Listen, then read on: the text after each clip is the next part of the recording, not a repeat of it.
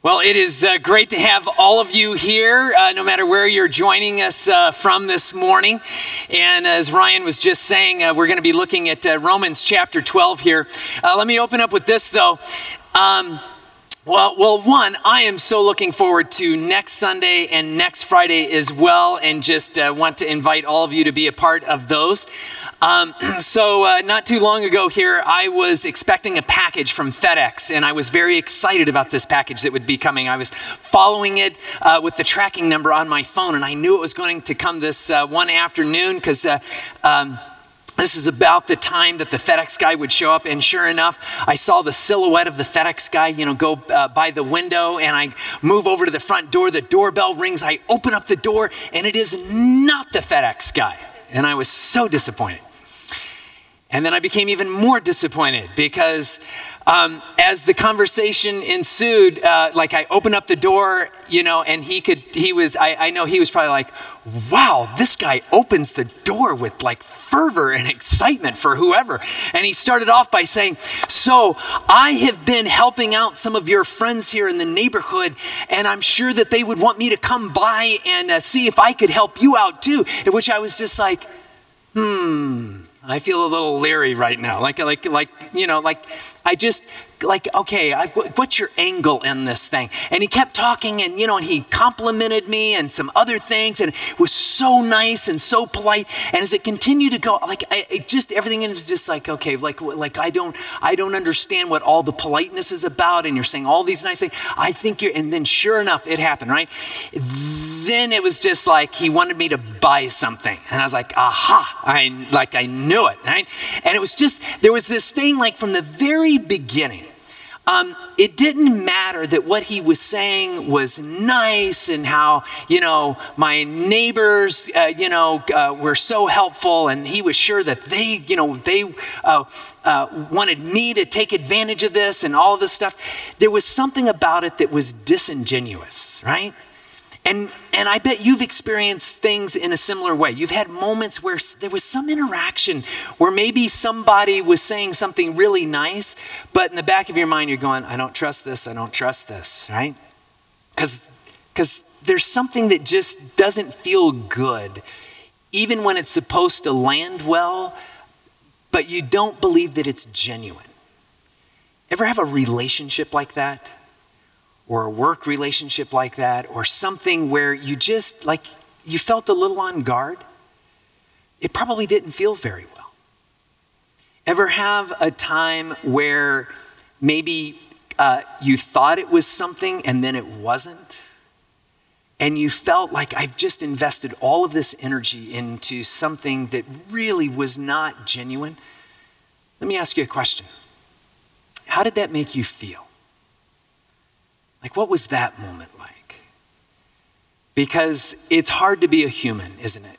And not have moments where you experience that. And it just, it leaves you feeling icky. It's, it's like it carries this kind of residue. It, it puts you on guard the next time you're uh, interacting with that person. Or maybe it puts you on guard um, every time there's someone at your front door. Or uh, maybe when you go to uh, buy something. And you know, that thing that we all go through in this, and I was thinking about this this week, you know, um, the thing that none of us needs to spend any more time in at all is in disingenuous relationships, right? Like if you never spent another minute of your time uh, managing, investing in an, uh, a, a insincere relationship or moment, like that would, right? That'd be great. Because there's probably moments that you feel pulled into it and you question it, you wonder about it. And, it's, and it just, it has a way of draining you, doesn't it? You know, I think in some ways that is exactly why Paul writes something that he writes in this that is uh, so important here. Um, and it gets at the heart of this passage. And so if you have your Bibles, turn to Romans chapter 12. And as you do, let me just set up the very first part of Romans uh, 12 here. He's, uh, he starts off uh, chapter 12 and he's speaking to, the, to uh, the, this beautiful picture of the church when it is filled with unity, when it's working together, when people are using their spiritual gifts and we do it in humility and we do it for concern and love for one. I mean, it's like this, he's building up this amazing thing. And then he gets to verse nine, and this is the verse that we're going to look at. And it's like he anchors all of that in verse nine. And then we're going to see in the weeks that come that as he plays out all of these different things that flow out of this, it's like they also anchor back to something that happens here in verse 9. And so I really want to spend my time this morning looking at verse 9 and just uh, what this means. So uh, if you have your Bibles, look uh, with me at uh, Romans chapter 12. Look at uh, starting in verse 9. We'll read just part of verse 12 here. It says this Let love be genuine. Abhor what is evil, hold fast to what is good, love one another with brotherly love, right? And so he makes this uh, powerful statement here. Uh, and I want to just start with how he leads off with verse 9 here, um, with this idea of let love be genuine, right? And when he speaks of this, he uses the word agape, agape love, which of course is the deepest uh, type of love that you can find in the Greek language. It, ha- it carries this idea of unconditional love, a love filled filled with grace and, and understanding and care for the other person. And then he says, and let, and let that love, let agape be genuine here, uh, he says in this. And the whole idea of being genuine, think about that for a moment, right? Um, because to be genuine or sincere, some of you, it may be translated sincere, love must be sincere, or let love be sincere. To be genuine, uh, it means that you're not pretending. There's something about agape love that doesn't pretend. It doesn't act as if it is in your best interest when really it's about the interest of something else, but it's just using this because that's how it moves you. That, that that's not what agape love does. And what I find interesting, the, the question that uh, kind of gets begged here, is if all of us in one way or another have probably experienced a kind of disingenuous uh, love or relationship or moment, and none of us like it, right? There, there's moments where if we feel it coming, like we will we'll guard against it. We'll, we'll protect our answers and, and, and kind of shield ourselves from it. And if that's true, why is it that he feels the need here? To speak so directly to it and make it kind of this anchor moment in the passage. And I think part of it, in just processing through this, is that for as much as we don't like it, there's a part of us that can easily be pulled into pretending it at times. Like, it's like just being human. There's something about being human that pulls us into these moments of pretending, and sometimes we can do it not even realize it. And I want to just highlight a couple of ways that we easily uh, can be pulled into pretending uh, here. Uh, and the first one is this um, it's easy to pretend with others, right?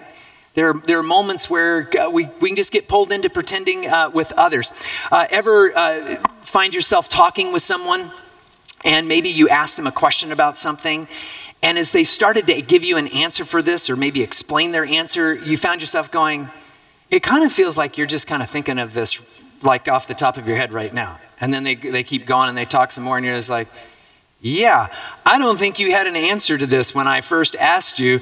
And now you're just like, you're just pretending like you had an answer and you're just like talking in circles until like, until you have something that feels like an answer in this, right? Like we've all experienced that at moments where, where you ask the question and someone does that. But you know, the reality is that person probably wasn't doing that because um, like intentionally. They may have even been doing it sub, subconsciously. It, it could have been as simple as they're just going, you know, I just don't want to be that person that, that can't answer that question, that didn't know. And so I'm going to pretend like I know and I'm going to start talking and try and come up with an answer, right? Like that happens. It's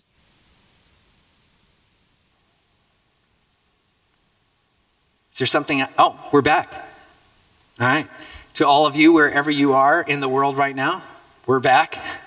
Um, so it's not like, right, that person probably was like, gosh, I don't have an answer for them. And I hate to be that person without an answer. So let me see here.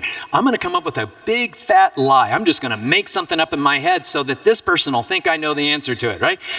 People rarely do that. It's just we kind of fall into it because for whatever reason. And if we're really honest, There's probably moments when we do it, when I do it. Ever find yourself running late to meet somebody? And as you realize you're running late, it's like all of these creative thoughts flood your brain with, like, wow, I'm going to get real creative with how I answer why I'm late, right? Because you don't want to go, well, you know, I just managed my time really poorly and I kind of forgot about you. You know, I just, you slipped my mind as if I didn't, you know, well, you know, it's, it's like, well, no, I don't want to be that person. I just, and yet we find ourselves at moments where we just pulled into it at times. Is it me? All right. Um, another way uh, that this happens, uh, and this is uh, quite honestly, uh, in some ways, the harder way uh, or at least the harder one for us in some ways, and it's this it's easy to pretend with ourselves. Um, there's a fascinating uh, research study that came out. In fact, there's been a number of studies that have been done on this that actually reveal something about you and me and all human beings that is kind of bizarre, but really insightful uh, on this. Um, so they were, uh, I don't know when, but way back when, at some point, they were doing these surveys and these research studies, and they would come up with a body of evidence, and then they would find that it would disagree with other. Uh, uh, research that had been done, and what they discovered is that oftentimes, when people are answering a anonymous survey, right? No one is going to know the answer that uh, you give that you will lie on an anonymous survey, right? There's like nothing to lose. No one's going to find out about it. Well, one of the examples that they used uh, was uh, reading or buying uh, tabloid magazines, right? And they were doing a research study on this and they asked all these questions. And of course, part of what came out were just like, okay, how many people are actually reading and buying tabloid magazines? And then they compared it, uh, they realized that when you actually compare it to how many, you know, tabloid magazines actually get sold, the numbers weren't even close. What they realized is there are way more people that are actually buying tabloid magazines than people that are admitting to it.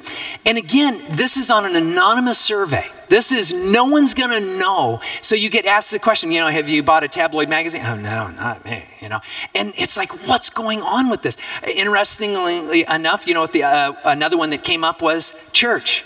People love to say we go to church, and if you and you, they'll do these surveys, and if you were to add up all the people that say yes, I was in church this last Sunday, or I was at church two out of the last three Sundays, and then you actually look statistically at how many people are in church, and oftentimes it's not even close. But part of it, part of what's going on here is that, that like, we can pretend. And you think about this. Think about someone is taking an anonymous survey. No one will see this except for them. Who are they pretending for?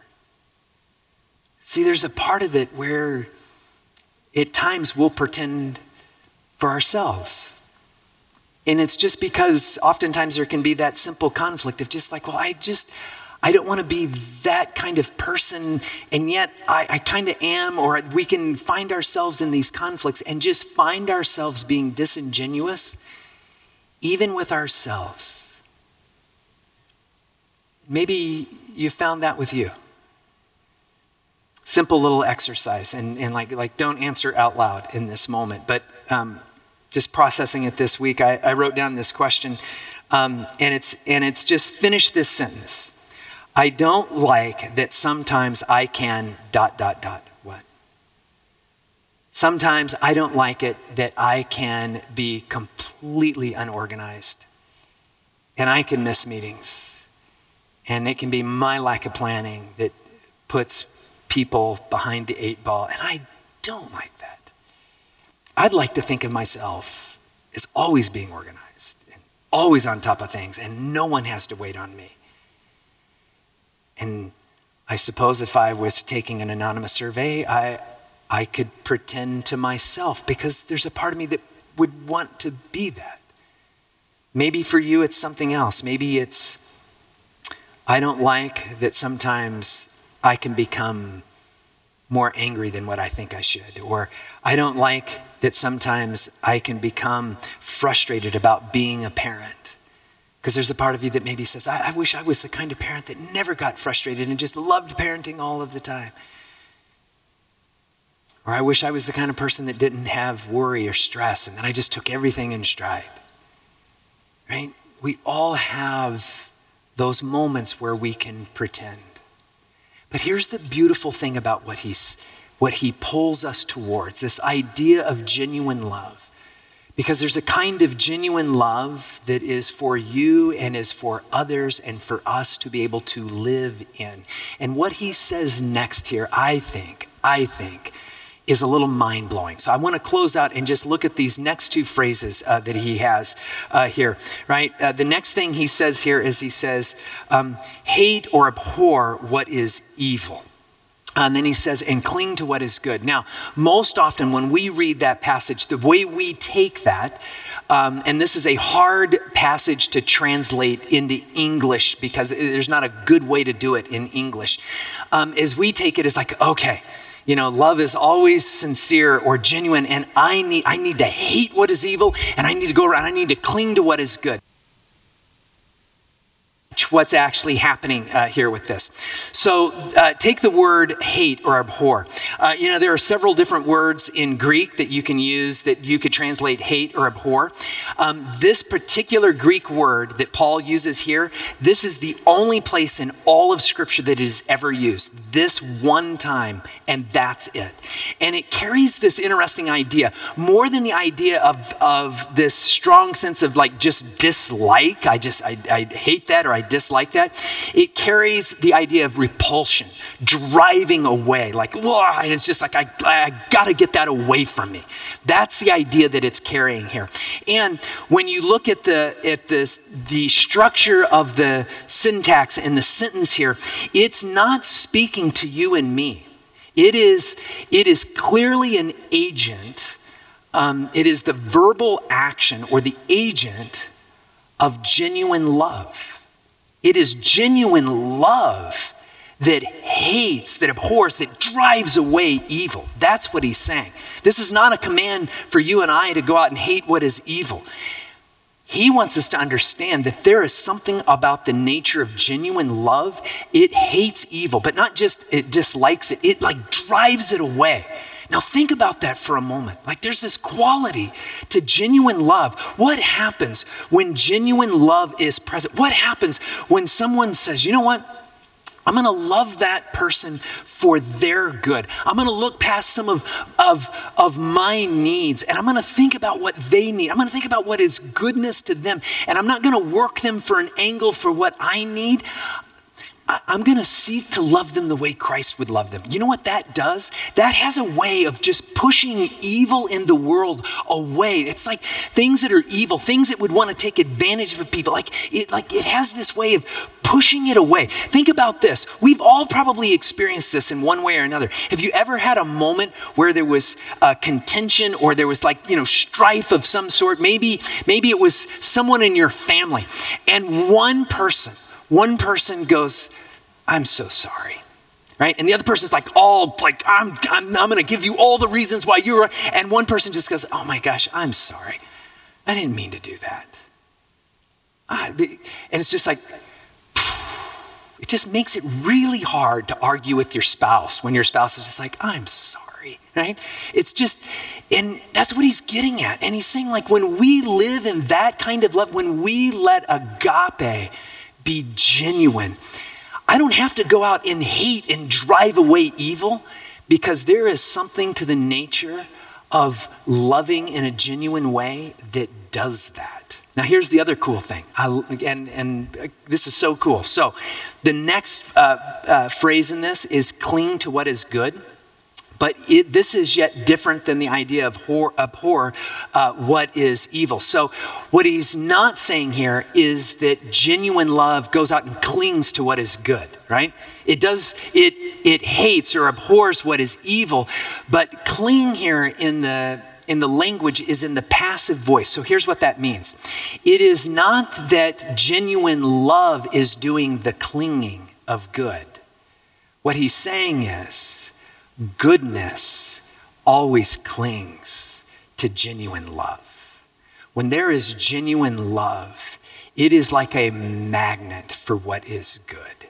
It pulls in goodness. That when we live in the genuine agape love of Christ, it has a way, it pulls goodness to itself. Goodness clings to it. And you know, like we've experienced this at moments. You know, I think about all of the craziness going in, going on in our world, and yet there are these snippets of goodness, isn't there? There are moments when you see, uh, like you'll see a police officer love someone that is on the other side of a protest line, or you see a, a, a, police officer that, you know, that takes off his helmet and takes a step forward. You see a protester that does the same thing.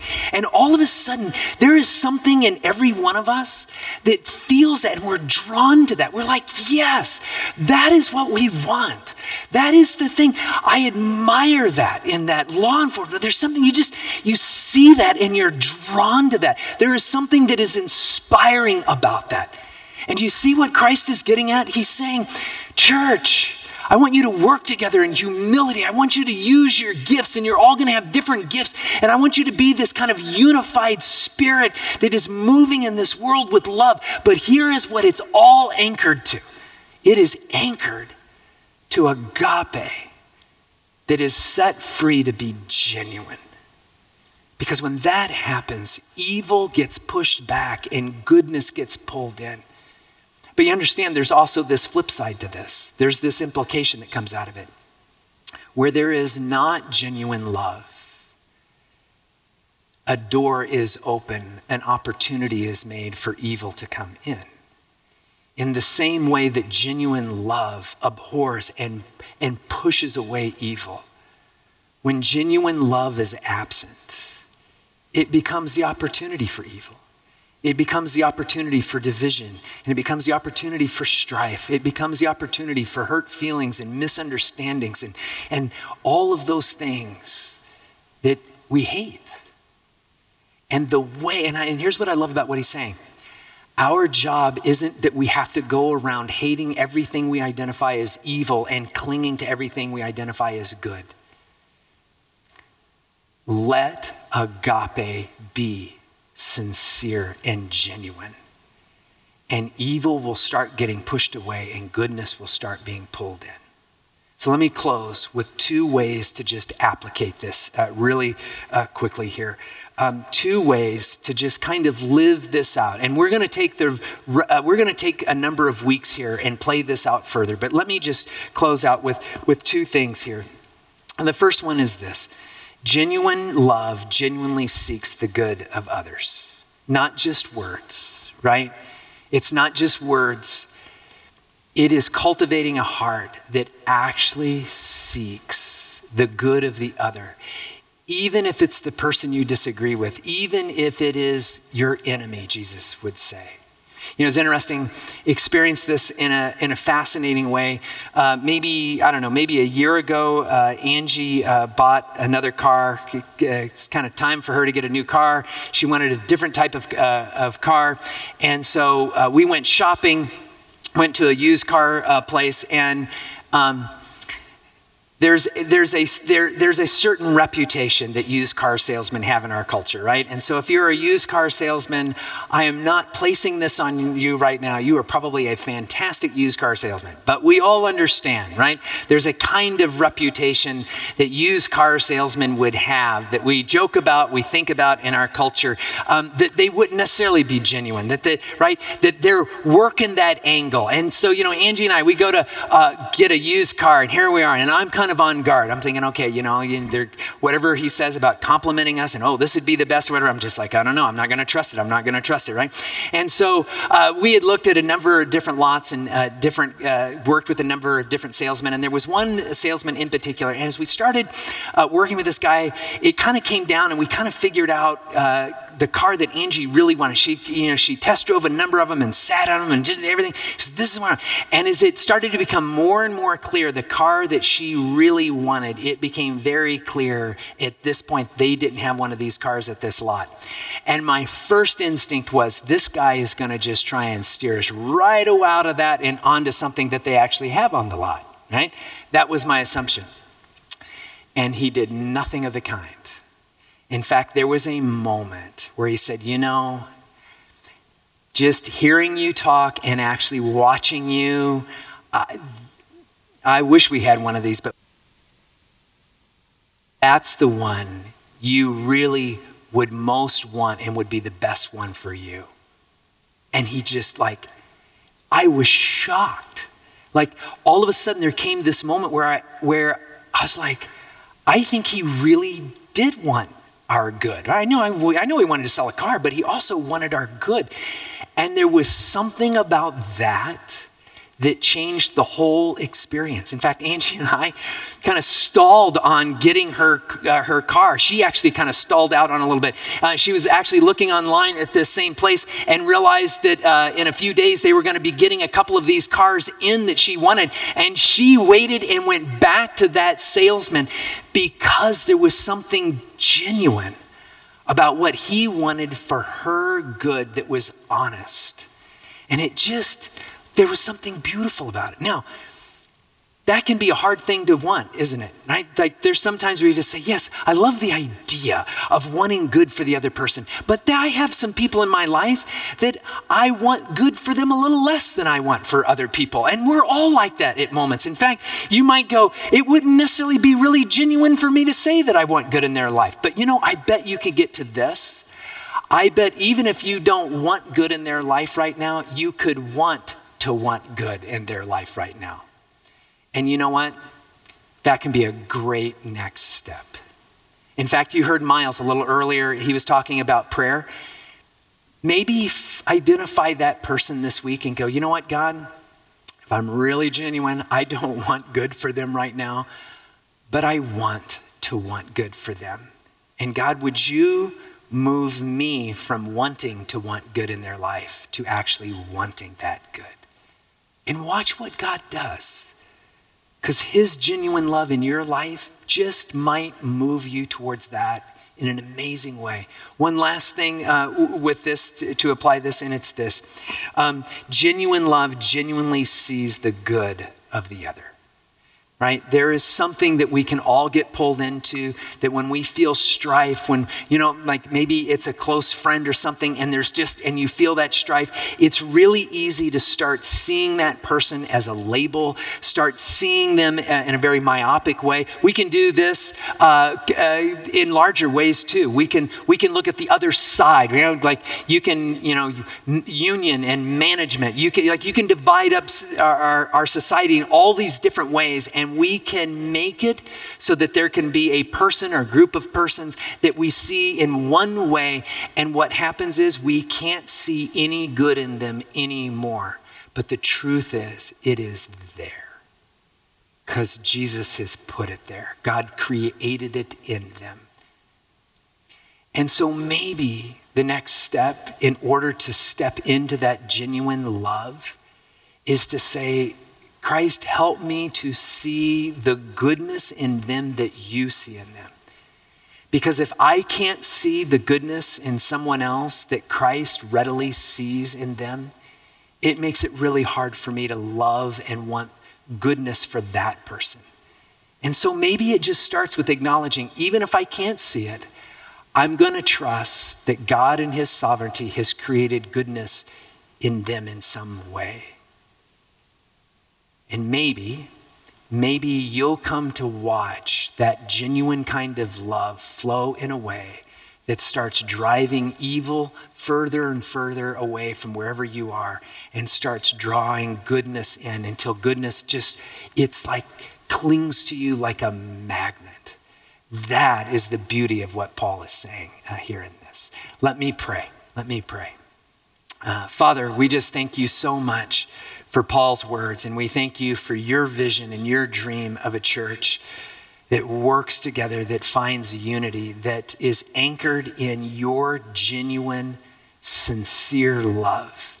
And we pray that you would coach us, that you would pull us, that you would empower us, that you would infuse us as your church with that same genuine love, that we, that we can be the church that Paul spoke of. And we pray this in your son's name. Amen.